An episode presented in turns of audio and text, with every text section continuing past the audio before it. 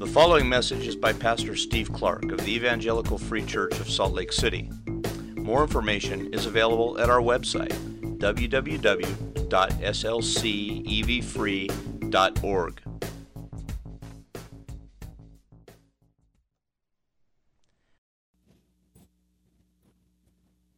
Let's pray.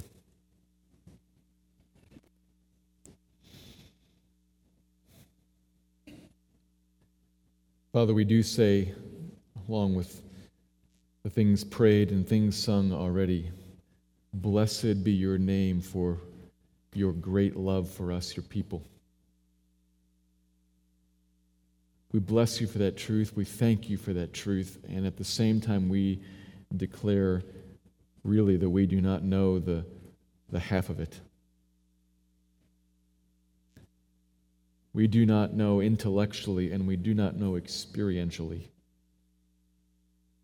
what your love really is, what it really is like. The depth and the breadth of its passion, its power. The great comfort that the security that it provides for us. We, we have heard some of these things and contemplate some of them, but don't know the, the fullness of it. And so we do pray again, would you expand our understanding? Would you meet us now? Would you open up the word to us, your, your word to us, and speak from this ancient passage?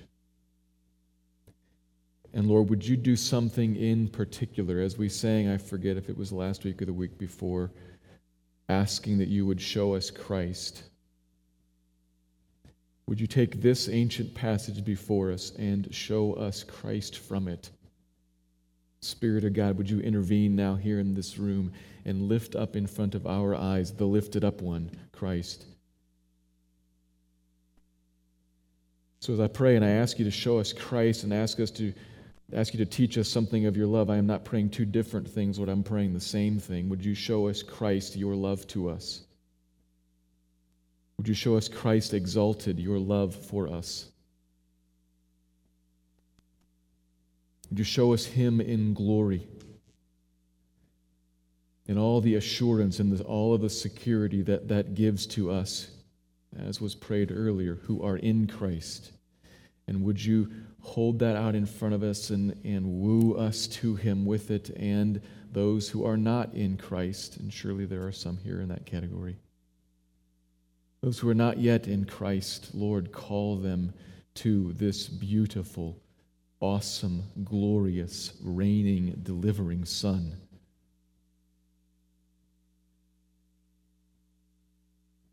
Show him to us this morning from this passage. Cause our hearts to rest in him, to worship him, to be content with what you have given us in him, everything.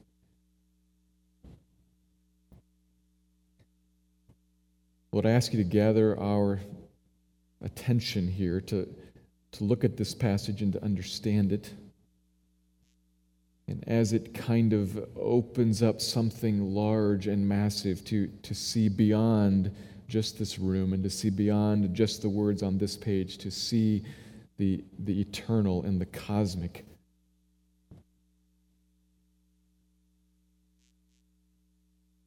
That's hard, Lord. That's, that's not easy to see.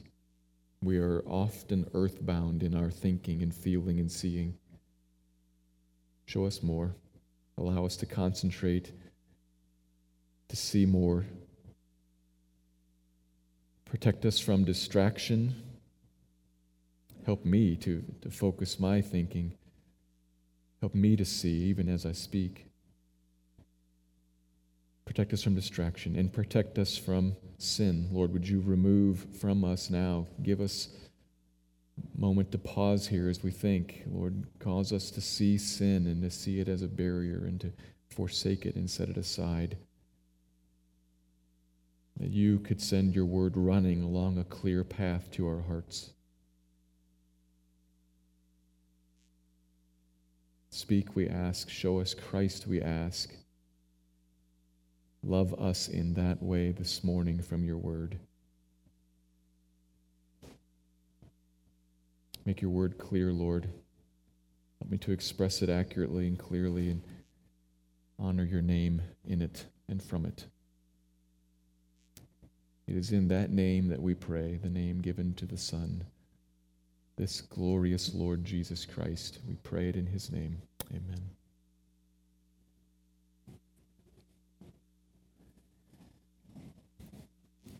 Turn our attention this morning to Philippians chapter 2 and that magnificent statement about Christ that we find there. Sometimes this section in verses 5 through 11 is called the Christ hymn. It is a, a separate kind of distinct section. We looked at the first half of it last week in addressing verses 5 through 8. Very important for us because of how they hold up Christ as a model to us. You recall that since chapter 1, verse 27, Paul has been elaborating on unpacking this very important statement that he made there that, that one central command only this this is what i'm most concerned of that you you christians that you walk in a manner that is worthy of the gospel. That was his, his literal wording there. Citizens of the gospel. He's about a citizenship. He explained to us that we have a new citizenship not defined by our nationality our ethnicity our culture but defined by the gospel. And we are to walk in a manner that matches that that's worthy of it which means, as he begins to unpack, that we are to live in one spirit, centered in the Holy Spirit, all of us, arm in arm, joined together in a unified love about one purpose the gospel.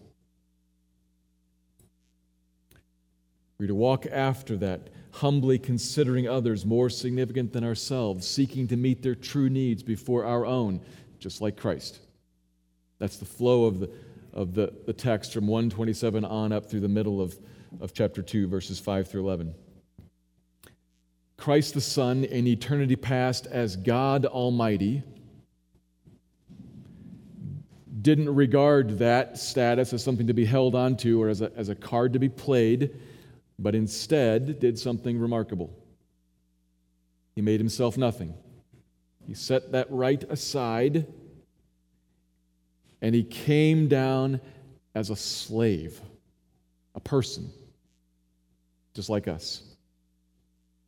He humbled himself and he exercised a remarkable, gentle, humbling, embracing lowliness, embracing shame, embracing death, even the death of the cross. All for the purpose of the cross, the saving of the people of God. We are to be like that. And that was the point in showing us Christ in verses 5 through 8 Christ is a model, but the story doesn't end there. 9 through 11 turns it. The, the lowliness and the humiliation of Christ is not the end of the story, it, it turns. And verses 9 through 11 give us that half of the story, making essentially this main point. Here's my main point for this morning.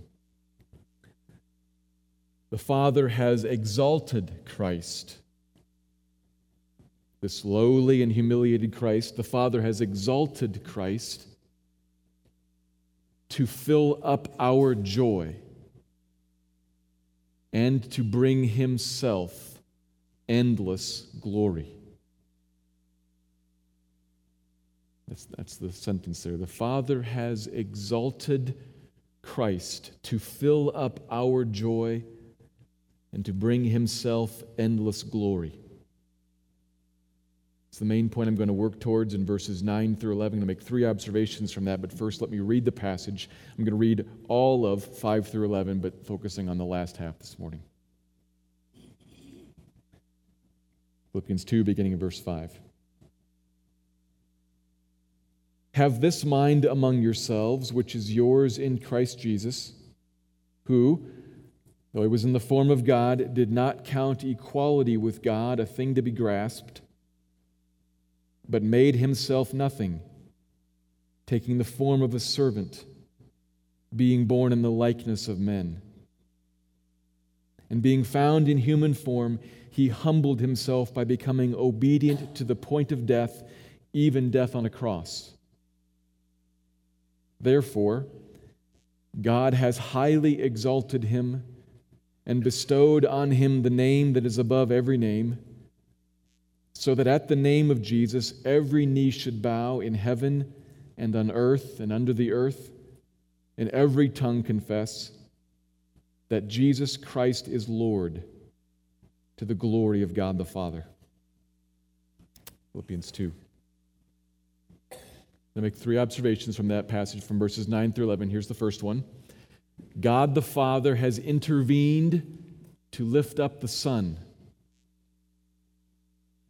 God the Father has intervened to lift up the Son.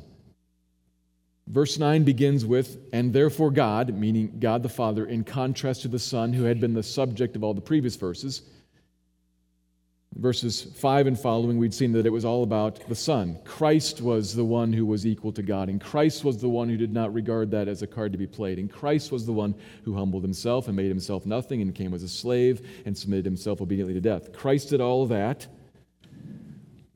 And therefore, God, as God the Father, God, as response to that, decided to do something. For his part, it's the Father's turn now in approval, desiring to honor the Son and his choices, God highly exalted him. Jesus the Son. Not just exalted, he highly exalted. There's a little bit of, a, of an emphasis in that word. He gave him a status, a rank, a position that is extreme and high. This is one of the first places where, as I've prayed this morning, you have to see these words and then you have to see these words. God the Father took this one and has highly exalted him already. It's, it's already happened, it's been done already referring not just to the resurrection, bringing him out of the grave alive. He did not just bring him up and leave him alive again, but he highly exalted him. This is the ascension and the enthronement of Jesus that's in view here. Jesus reigns, has been already enthroned as king in heaven, highly exalted. And more, still in verse 9 and bestowed on him the name that is above every name. God set on Jesus the Son a name. The name, really. The definitive article, the, is used in there twice. Gave him the name, the one above every name. He highly exalted him, not just brought him out of the grave, but highly exalted him, set him on the throne in heaven, and bestowed on him, hung on him the name. So there's something very particular in view here, some, some particular name. The idea of giving a name is about identifying something for what it is, calling it what it is, not, not giving it a name to make it something, but giving it a name because it is that and perhaps even there might even be a, a, particular need to give a name where it's not obvious that that's what it is, or where it's been forgotten or overlooked or is, or is easily missed. For example, in our country, there's a man who lives among us called Barack Obama. That's his name. But at some point, we put on him the name president. Not to make him president, but because, according to the various rules and procedures and whatnot, he was the president. So we call him President Obama. And there might be contexts, and I'm not taking any particular shots at anybody here, there might be contexts where we have to say, as a reminder, where it's been forgotten, that's Mr. President Obama to you. See what I'm saying with that second piece there?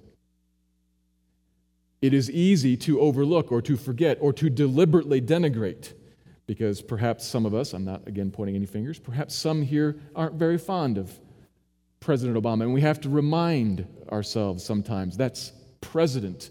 We got to put the name on him. Not to make him president, but to remind he is the president. The Father put on the Son the name. Not to make him something, he already was. but perhaps particularly to underline something that was very easily overlooked in the moments when the Son, humble, empty, nothing, a slave, submitting himself to these people in death, even death on the cross, as he hangs there naked, dying, humiliated, it is perhaps easy to overlook. This one is something. So the Father hangs on him the name to point out this is what he is and to remind where it is easy to overlook. It is the name that is above every other name, every other reality, every other being, every other, other authority sits beneath, under this name, under this Son. He has been lifted up, exalted, supremely so. Now, there's much more to say about that, and we will say it. But we pause here at this first place, this first point here, and, and just stop and observe something. What we're seeing here so far, just in verse 9, is this humble, lowly, humiliated, submitted son by God the Father, then in approval, lifted up, exalted, and hung over him. This is who he really is. Given a name. This son, surely, it, we're focusing on Jesus, it's unique to Jesus, so we must be very honest that we're not going to emulate that entirely. We're not going to become like him in those ways. But we're seeing something. There's a principle here held out in front of us that is repeated so often in the scriptures that we can't miss it. So I'm pausing here in the middle of something that is dramatically and completely focused on something wonderful about Jesus. I'm pausing here in the middle of that to, to catch a point for us. There's a principle here. Maybe you can hear it in phrases like, the last will be first and the first will be last. Or more explicitly, can hear it in 1 Peter 5. Clothe yourselves, speaking to Christians, clothe yourselves with humility towards one another. For God opposes the proud but gives grace to the humble. What's he commanding? You, Christian, in your mind, humble yourself. Take this lowly posture. God gives grace to the humble. Humble yourselves, therefore, under the mighty hand of God, so that at the proper time he may exalt you. Humble yourself, and God, in time, in his time, will exalt. Whenever he deems it so, surely at the end, he will cause Christian think of this and rest in it, he will cause his lowly, humble, least and last on the earth servants. You. He will cause the least and the last, the humble and the lowly, to in due time, just in the right way, as he knows to be appropriate, to be lifted up exalted, seated on high, and named as what they are.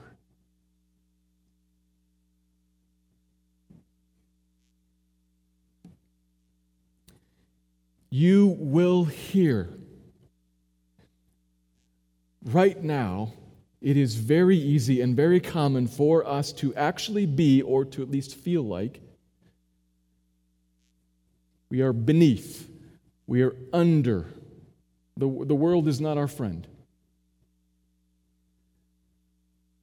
But you will at one time hear from God the Father Himself singing over you that says, Come, stand. Just like I lifted up my son, you in him, I lift you up too. And I seat you with him in the heavenly places. That already happened, and now you realize it, and now you experience it, and now you walk in it, named as you are, glorious children of the kingdom, no longer the scum of the earth.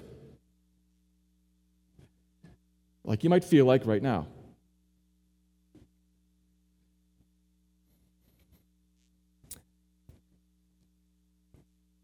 So,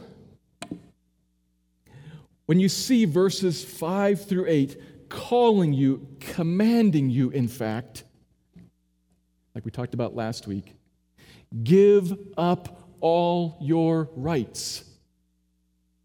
Say goodbye to your life which means perhaps sometimes physically, but oftentimes say, say goodbye to all that you dream of and all that you aspire to and all that you think is, is how you were going to, to experience the next 50, 40, 30, 20 years. This, this is my plan, and I got to say goodbye to all of that? Yes. To follow Christ is to say goodbye to your rights and to say goodbye to your life and to receive from Him whatever it is that He gives. But He gives loss and pain and, and humility and lowliness indeed. And in due time, He will lift you up. So cast all your anxieties on Him and let it go.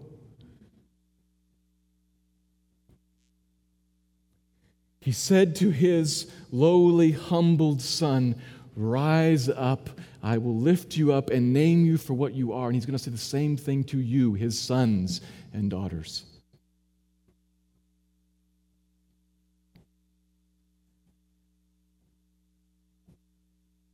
So I, I, say that because this is so common throughout the scriptures. We can't miss that. But I say it also acknowledging that that's not really the main point of the passage. The main point of the passage is about Jesus. But there's something in it for you, Christian, that backs up the commands to you last week about give it all away. You will get it back.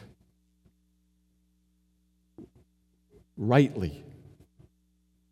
Whatever should be, whenever it should be, He will not abandon you, but He will grab you and lift you up cause you to shine like what you really are his treasured children.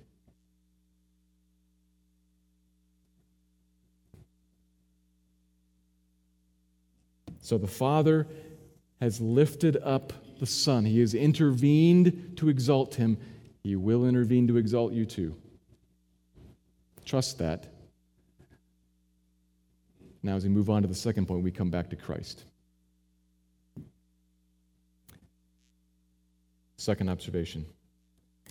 As planned, the Father lifted up the Son to spread everywhere the reign of Christ. As planned, the Father lifted up the Son to spread everywhere the reign of Christ. Verse 10 gives us the reason for the Father's action in verse 9. So, verse 9 is what he did highly exalted, gave him the name. Verse 10 says, Why? So that at the name of Jesus, or literally in the name of Jesus, in response to, in regards to the name of Jesus, which can be a confusing phrase. Sometimes it sounds like the name that the Father gave is Jesus, as if that's the name. So when everybody says, whenever anybody says Jesus, that, that's the focus. But that's actually what it means. It's, it's a possessive, it's Jesus' name, the one he's been given, the one he has, the one that Jesus has, so that in response to Jesus' name, which still hasn't been explicitly told to us, we only know that it's the name above every other name. We haven't yet heard what that name is. But when that name that Jesus has been given, when that name on Jesus is sounded or uttered or thought of in some way, has attention drawn to it, every knee will bow. Every knee, everywhere, in heaven and on earth and under the earth. That's, that's everywhere in the heavenly realms, in the physical realm, in the spiritual realm of the dead, even under the earth. Everywhere you can think of, every being and every creation of every sort, sentient and otherwise, every knee everywhere will bow. The universal symbol of surrender, of submission. It, it can be happy, it can be willing, it can be otherwise. It is the paying of homage and reverence. It is loyal surrender, submission from everything, everywhere, and every tongue will confess. Again, the totality of it is marked every tongue. Every tongue will declare, acknowledge, agree, own as clear and true, will confess. Every knee down. Every t- voice, every, every tongue declaring. What? Lord is Jesus Christ. That's the declaration, and that's the name. Front loaded in the original language, it's front loaded to, give dramatic emphasis to it. Every knee will bow and every tongue will confess, Lord is Jesus Christ. The Father has hung on him the name Lord, that name which is above every other name everywhere not to make him Lord, but because he was the Lord, forever past. Remember verse 6. He always has been, but it was quite easy to overlook that when he hung naked, dying on a cross, looking like a slave and, and, and a pawn in some political game. It was not clear that he had the right to be regarded as Lord. It was not clear that he is the sovereign one reigning over everything. And so the Father has said, Let me be extremely clear. That's the Lord Jesus to you. I will lift him up and enthrone him so that that is clearly seen. I will hang on him the name so that when that name is sounded, every knee in front of Jesus will bow and confess, Lord.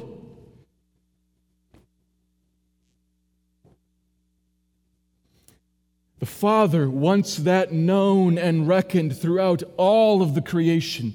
This is the Father acting to lift up the Son and declare him, to proclaim him.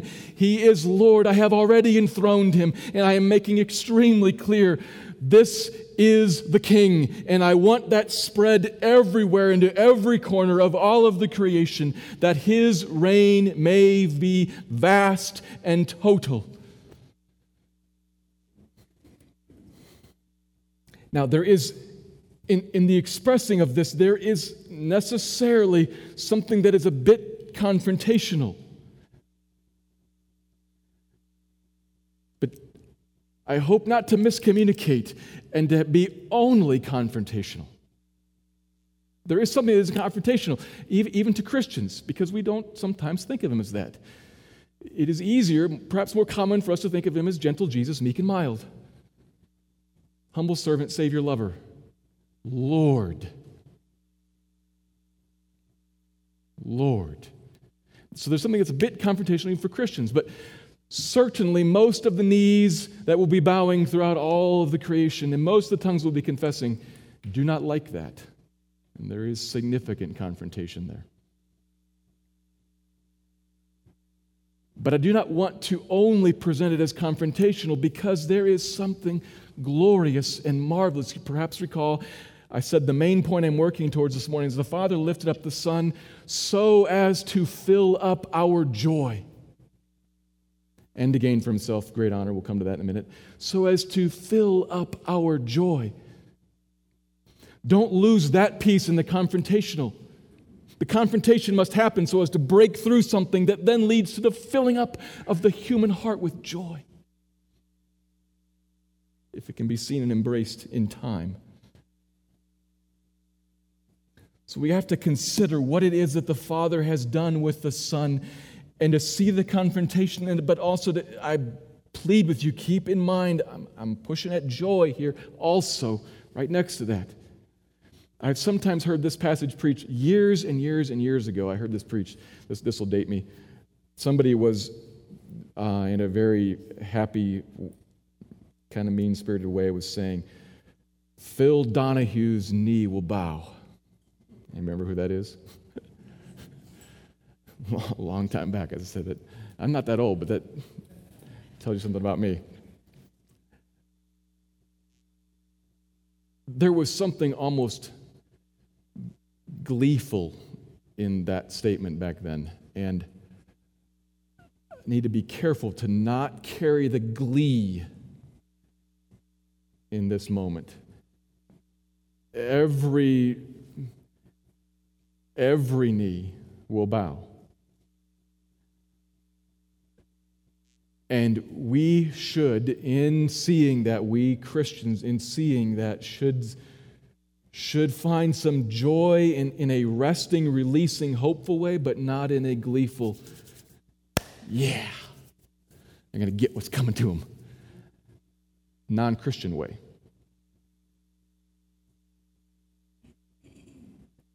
So don't carry the glee. Don't let me miscommunicate glee in this, even while I have to say there's some confrontation, because the Son is the Lord.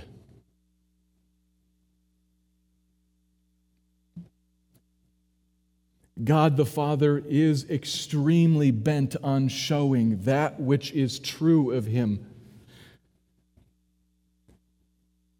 He has brought the Son out of the grave and set him on the throne and has put into his hands the power of the kingdom and said to him, March and conquer. Spread the realm. Think of the language of Psalm 2. He has given into the hands of the Son the scepter that will break every, shatter every clay pot on all of the earth.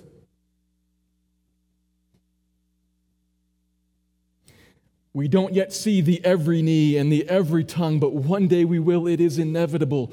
He is on the march, bringing in the nations, putting down the rebellion. And the Father is, even today, causing and will one day completely fulfill the language of Psalm 24 of the Son. Lift up your heads, O gates and be lifted up, O ancient doors, that the King of glory may come in. Who is this King of glory? The psalm asks.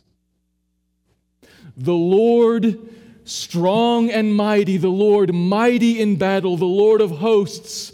He is the King of glory. That is, Jesus is the King of glory. Jesus is the King of kings, and He is the Lord of lords not Caesar. Which is unavoidably, for Philippian eyes, clearly carried in this passage. That statement. Every Roman citizen, like all the Philippians, every member of the empire, Paul himself knows that Caesar is the one who calls himself Lord of Lords. And Paul just said, the name above all the names, Lord, has been given to Jesus. No Roman could miss it. That is a strong, bold statement to a man who is in Caesar's jail. He's going to go talk to Caesar shortly, try to defend his life. Paul knows it's not Caesar, it's Jesus. And the Father Himself is the one who has named him that, has hung that over him, and made clear to all of us by raising him from the dead and lifting him up onto the throne. I can only speak the truth. This one, Jesus, is the Lord. And he holds it up in front of the church to remind them of that, to tell them in your situation, in your place, to tell us in our situation, in our place, there is one Lord, and his name is Jesus the Son. whatever challenge, whatever authority, whatever power it is that hangs over you and presses in on you is not in charge. Isn't. Is only a sub power on a leash beneath the Lord. Do you think of it like that? Does it look like that to you when you bump into the Caesars of your lives? Uh, often it doesn't. I think probably most of the time we bump into, whether they be people who are deliberately, overtly, angrily persecuting us, or just people who are sneering at us. Whether, whether they're just kind of the challenges of life that tend to control our thinking and our living to rule us in that way. We bump into those things and quite often, this, I, I think you, you'll probably reject this at first. I invite you to think about it a second time. Immediately forget we're Christians. We bump into that, whether it be a human being, a person, a system, or just a problem, we bump into that, forget we're Christians, completely forget we're Christians and begin to respond to this as the authority, as the dominant power, as the, the commanding influence in my life, never even thinking, no. It, he, she, they do not control me. Do not control my circumstances. Do not dictate what happens to me. He does. He may use these people. He may use this job situation. He may use this health conflict. He may use this, this persecution. He may use all that, but He uses it as sovereign Lord over everything. It is alarming, I would suggest, how quickly we forget and live instead as if Caesar is Lord. And he is not.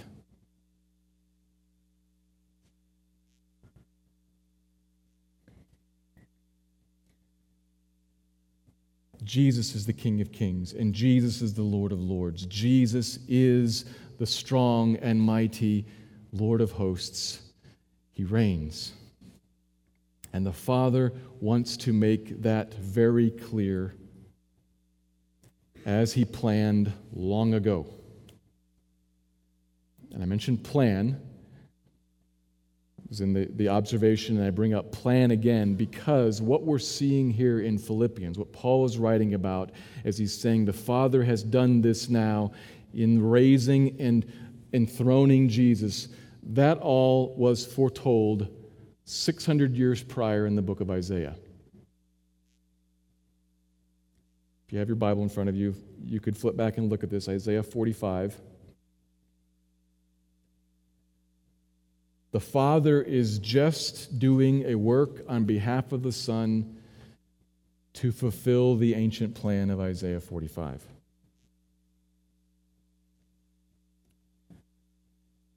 In the last half of Isaiah 45, the Lord is declaring his uniqueness, that he alone is God and there is no other. It's kind of working through the Bible there, working through that section of the Bible in Isaiah, doing that in Isaiah 45. And then in verse 22, he says, this is the Lord. If you're looking at your English Bible, you see it's all, where Lord is mentioned there, it's all capital letters, L O R D. That's the Hebrew name Yahweh. Sometimes it comes out over as Jehovah in English. It's the name Yahweh, Lord. That's who's speaking. And he says, Turn to me and be saved, all the ends of the earth, for I am God and there is no other. By myself I have sworn, from my mouth has gone out in righteousness a word that shall not return. What's that word? To me every knee shall bow, every tongue shall swear allegiance. That's the word, which Paul's quoting in Philippians, obviously. The Lord Yahweh is saying, To me every knee will bow, every tongue will swear allegiance to me. It's the Lord Himself saying that. He's saying, I will step into the wor- world and speak a word to the ends of the earth. Behold me, the Lord. Turn to me, the Lord, to be saved. And I promise you, every knee one day will bow to me, and every tongue will swear allegiance to me. I am the Lord. And God the Father, says Paul in Philippians, is making sure that we don't get confused, that we understand that's Jesus, the Lord, to whom every knee bows, to whom every tongue confesses. He is the Lord, the Lord, Yahweh. And so the Isaiah passage continues, if you're still looking at it, it's the next verse. Only in the Lord it shall be said of me, are righteousness and strength. So only in the Lord, that is, in Jesus, righteousness and strength. Isaiah again, to him, that is, to the Lord, to Jesus, shall come and be ashamed all who were incensed against him those who were his enemies. They come and they bow down, ashamed, but they bow down, every knee. Compelled to submit. And Isaiah again, and in the Lord, in Jesus, all the offspring of Israel shall be justified and shall glory. Now, we have to capture what's going on here. This is not just some cool connection between the two testaments. Wow, that's nifty that you can look and find this in the Old Testament. No. I mean, I guess it's kind of nifty if, if you like that, but there's a point to it. The point to it is that, from Paul's perspective, the Father is drawing all attention as he has planned all along to do, to draw all attention to this Son, to lift him up in front of every eye everywhere with a couple of different effects. We see one, every enemy that, that angrily gritted teeth against him and, and resisted him, every enemy is cast down in front of Jesus. Paul's trying to make clear this is the one. God is bringing everything in submission to Jesus. And then, secondly, and every child of God drawn to Jesus, in whom we are justified and in whom we glory. What does that mean? Christian, think about it. I said to fill up your joy. That's where I'm coming to that. To fill up your joy. In Him you glory. What does it mean to glory in something? Think of if you glory in your appearance, you are proud of it. You're happy that you look a certain way. You, you want everybody else to see it. You feel very confident in how you look, very much at ease in social settings because, hey, I'm, I'm good looking. Glorying in your appearance. If you glory in your reputation, similarly.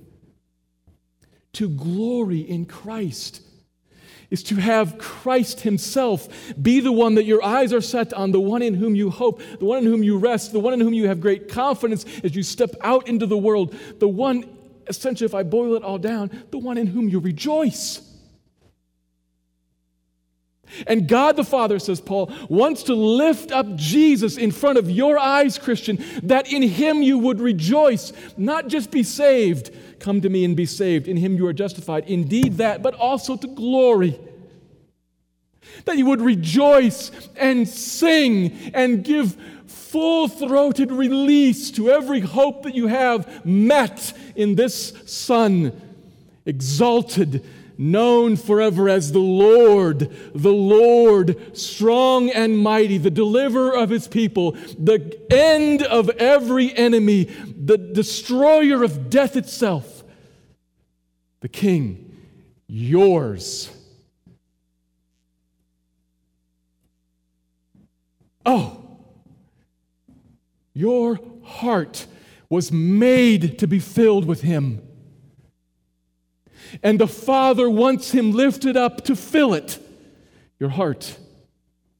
To draw your attention away from everything else that you think is Lord but ain't to draw your attention away from everything that dominates you and holds you down and crushes you and causes you to be afraid and to sin, to be drawn away from that and to say, The Lord, the Lord, strong and mighty, to him I bow down and pay homage to my great, endless delight. He lifts up the Son to cast down enemies and to fill your heart and because he deeply, passionately loves the Son, and it is right that the Son be known in this way. That the Son be treasured by his people, that the Son rule over all of the earth. That is right, and the Father knows that he is the Lord. And he wants all honor that is due the Son to be on the Son. He doesn't want honor shared with all these other two bit Caesars. He wants the Son honored as Lord.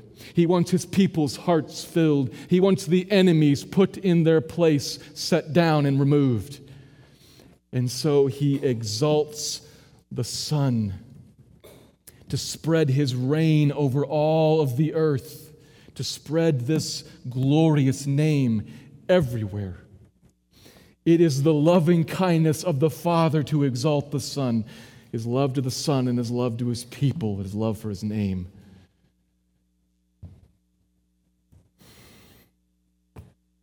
So we should give thanks to the Father for that, which leads us to the third observation. A bit more brief here. Tells us the great end of all of this, the great goal. The Son will be honored as Lord to the great eternal glory of the Father. To the great eternal glory of the Father. The Son is highly exalted, lifted up, honored for the great eternal glory of the Father. Every knee bows, verse 11, every tongue will confess that Lord is Jesus Christ to the glory of God the Father. That's the end, as in goal, the end. It doesn't just end at Jesus is honored as Lord. Doesn't just end with his glory and dominion spread over all of the earth, and doesn't just end with Jesus worshiped and all the knees bowing and all the tongues confessing and all the enemies put down and all the people satisfied in Jesus. It doesn't just end there. That all happens so that, final step, to the glory of God the Father. And as we read that and say that, we are touching on some of the inner workings of our triune God. Within the one single true God, within that one being, one God only. The Bible is extremely clear. There's only one God. Within that one being, Yahweh the Lord, there is, has been, and will be forever existing three distinct persons. Persons, not, not people, personages. Beings is what I'm trying to get at. Not, not humans, but not objects. So we use personal pronouns he, not impersonal ones, it. There are three persons in the one God. Entities that are independently identifiable. The first person of the Trinity, the second person of the Trinity, the third person of the Trinity, even while they are inseparably united in the one Godhead there is only one true God. For our purposes this morning, what we're here seeing is that God the Son is not God the Father. There's a distinction. Though God the Son, He is fully God. He is the Lord Yahweh. He is no less God than God the Father. He is in the very form of God, we saw in verse 6. He bears the name Lord. But there is a distinction here, importantly so.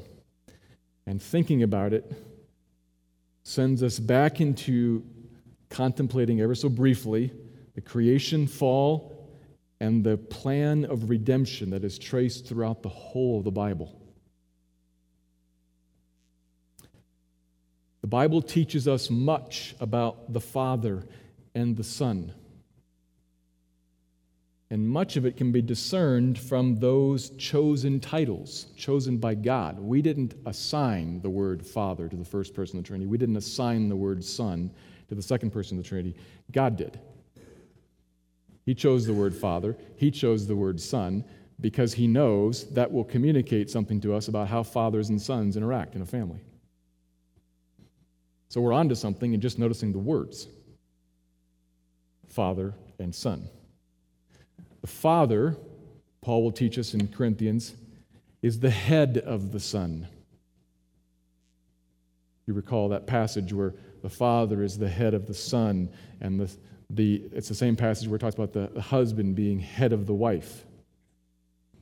So there's, there's an authority there, there's a structuring that is not co, but is about authority. Father, head of Son, like we would expect given the words. There's a distinction there in authority and a distinction in role that is not a distinction in value or being. The Son is just as much God as God the Father, as we've already said. Just as much worthy of full worship as God. But there is a distinction in authority and in role. The Father is the initiating authority within the Godhead and the Son is perfectly submissive to that authority, executing the plans of the Father.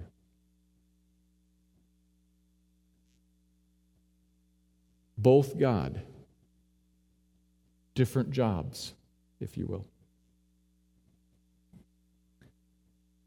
He desires to honor the Father in all things and takes from the Father his perfect command and carries it out.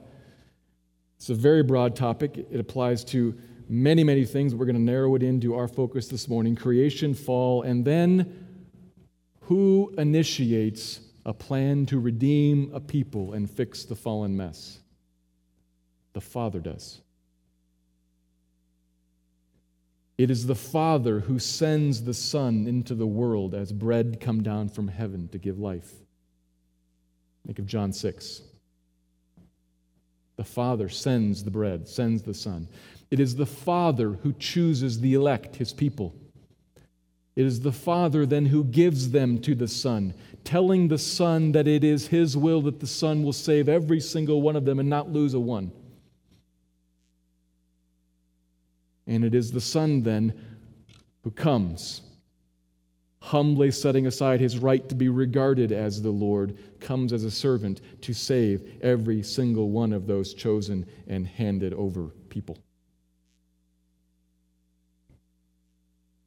It was the Father's will to crush him, as Isaiah foretold. And then, as the church acknowledged in prayer in Acts 4, Sovereign Lord, that's their prayer in Acts 4. Who are they praying to? Well, the Father, as we'll see. Sovereign Lord, truly in this city we're gathered together against your holy servant Jesus. I'm not praying to Jesus, I'm praying to the Father were gathered together against your holy servant Jesus, whom you anointed, Herod and Pilate, Jews and Gentiles, to do what your hand and your plan had predestined to take place. Is the Father who set up the whole plan of redemption, sending the Son to the cross, slain by sinful men. And then, as we have seen, cursed and killed according to the plan of the Father. The Father then highly exalted him and bestowed on him the name because it was not obvious. Hung on him the name, the truth about who he really is. He is the Lord. It is the Father's plan throughout all of this good, glorious redemption it is the Father's plan to send the Son and to crucify the Son and to lift up the Son and to cause the Son's kingdom to spread to cover every corner of the earth and to cause the Son's reign to put down every little piece of rebellion and to fill up the hearts of all of His people. It is the Father's plan. And finally, at the end, as 1 Corinthians 15 tells us, Jesus is right now reigning until it is all done. You can go read the, the middle third of 1 Corinthians 15. In several verses there, Paul tells us he reigns until he puts, Jesus that is, puts all enemies under his feet, finally, even death itself. And then the end comes when Jesus the Son delivers this kingdom to God the Father. He says to him, as it were, mission accomplished. You created, Father. You desire to spread the glory of our name, our one name. You desire to spread the glory of the name throughout all of the earth as the waters cover the sea. And that plan seemed broken by sin and rebellion. And then you sent me to fix it. Mission accomplished. Here it is. The world redeemed and fixed, a people to the praise of your glorious grace. Verse 28, 1 Corinthians 15. And then, when all things are subjected to him, the Son, then the Son himself will be subjected to the Father, that God may be all in all. The end. The Son, fully God, has come into the world to gather all of the creation back to the Father and to place it with Him, the perfect image of the Father.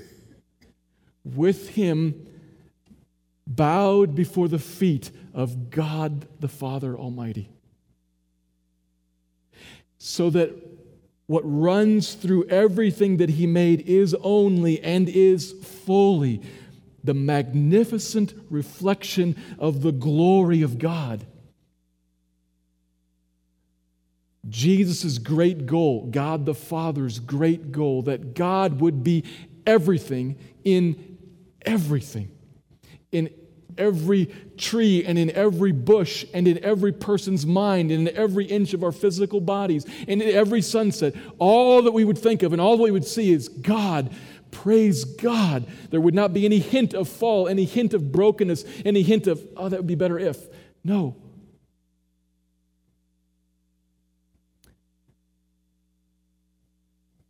He will have redeemed it all and fixed it all brought all of the creation to heel under his authority, brought all back into the worship of God.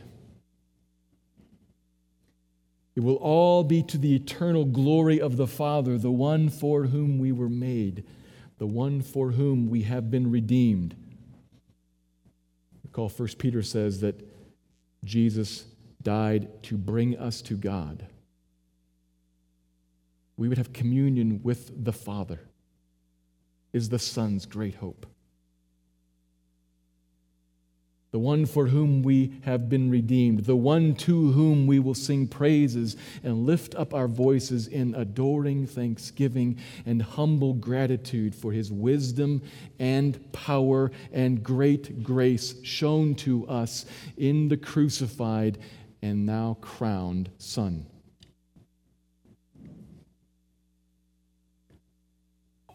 All of this is an almost impossible work to describe. It is cosmic.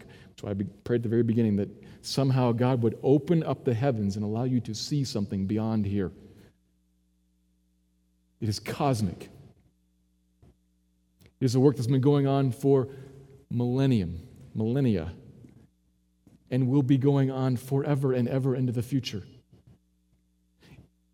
And you, Christian, you have a piece of it.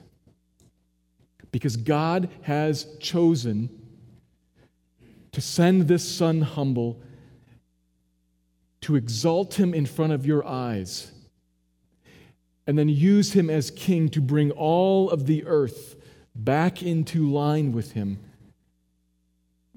that is a good, good thing for you.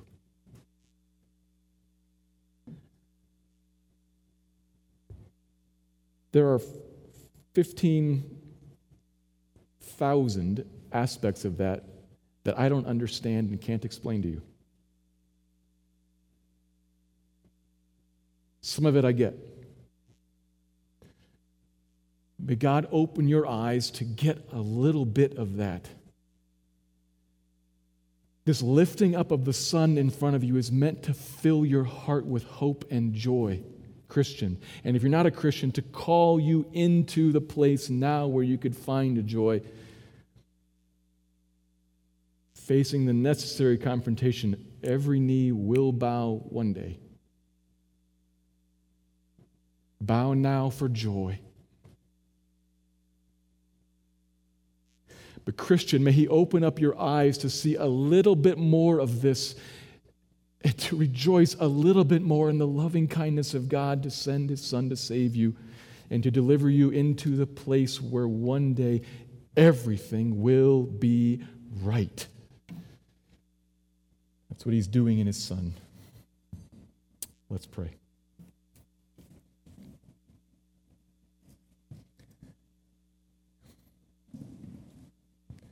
God, we don't know the half of your love. We don't know the half of what you have done and are doing to send Christ to love us with him. But I pray for your people here this morning, for myself, that you would open our eyes to show us just a little bit more of that, to draw our hearts to you even sometimes in, in the great complexity and in the unknowns, even in those things that we don't yet see clearly, we can still find hope and rest. You cause us to see them rightly. Like children who know their parents know more than them and are happy with that. You cause us to see that you know more and are up to more, and let us be happy with that and hopeful in it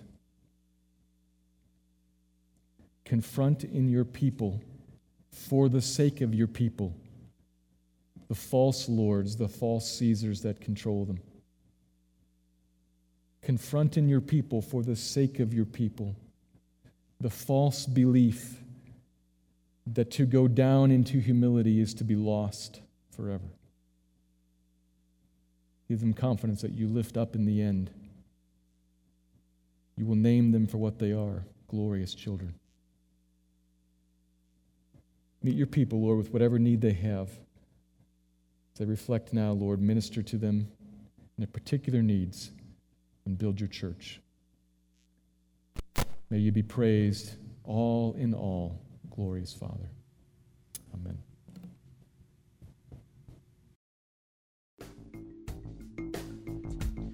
Thank you for listening to this message by Pastor Steve Clark of the Evangelical Free Church of Salt Lake City in Salt Lake City, Utah. Feel free to make copies of this message to give to others, but please do not charge for these copies or alter the content in any way without permission. We invite you to visit our website at www.slcevfree.org or call us directly at area code 801 943 0091. Our mailing address is Evangelical Free Church of Salt Lake City, 6515 South Lion Lane, Salt Lake City, Utah 84121.